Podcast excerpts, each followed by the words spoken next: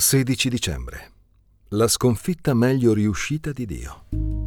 Il Natale ha segnato l'inizio della sconfitta meglio riuscita di Dio. Egli ha sempre provato gioia nel mostrare il suo potere attraverso un'apparente disfatta. Batte in ritirate tattiche per poi vincere delle vittorie strategiche. Nell'Antico Testamento a Giuseppe, uno dei dodici figli di Giacobbe, erano state promesse gloria e potere in un sogno che lui fece, Genesi 37, 5, 11. Per ottenere quella vittoria, però, è dovuto diventare uno schiavo in Egitto. Poi, come se non fosse abbastanza, quando la sua situazione migliorò a motivo della sua integrità, divenne peggio di uno schiavo. Fu messo in prigione.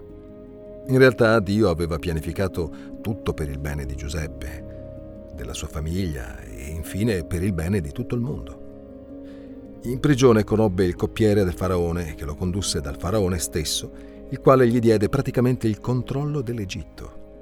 Finalmente il sogno che Giuseppe aveva fatto si realizzò. I suoi fratelli si prostrarono ai suoi piedi ed egli li salvò dalla carestia. Che percorso improbabile verso la gloria.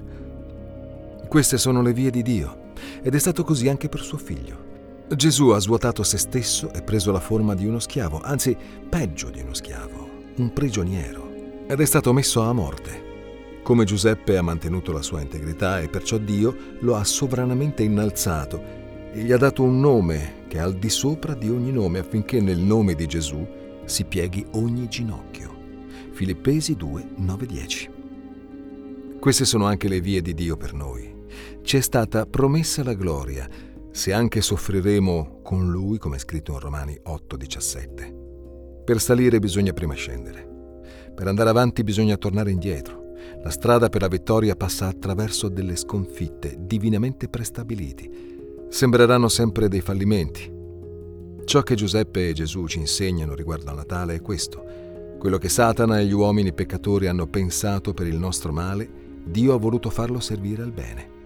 Genesi 50-20 voi santi che temete, fatevi coraggio. Le nuvole di cui avete così tanto timore sono piene di misericordia e si dissolveranno in benedizioni che cadranno sul vostro capo.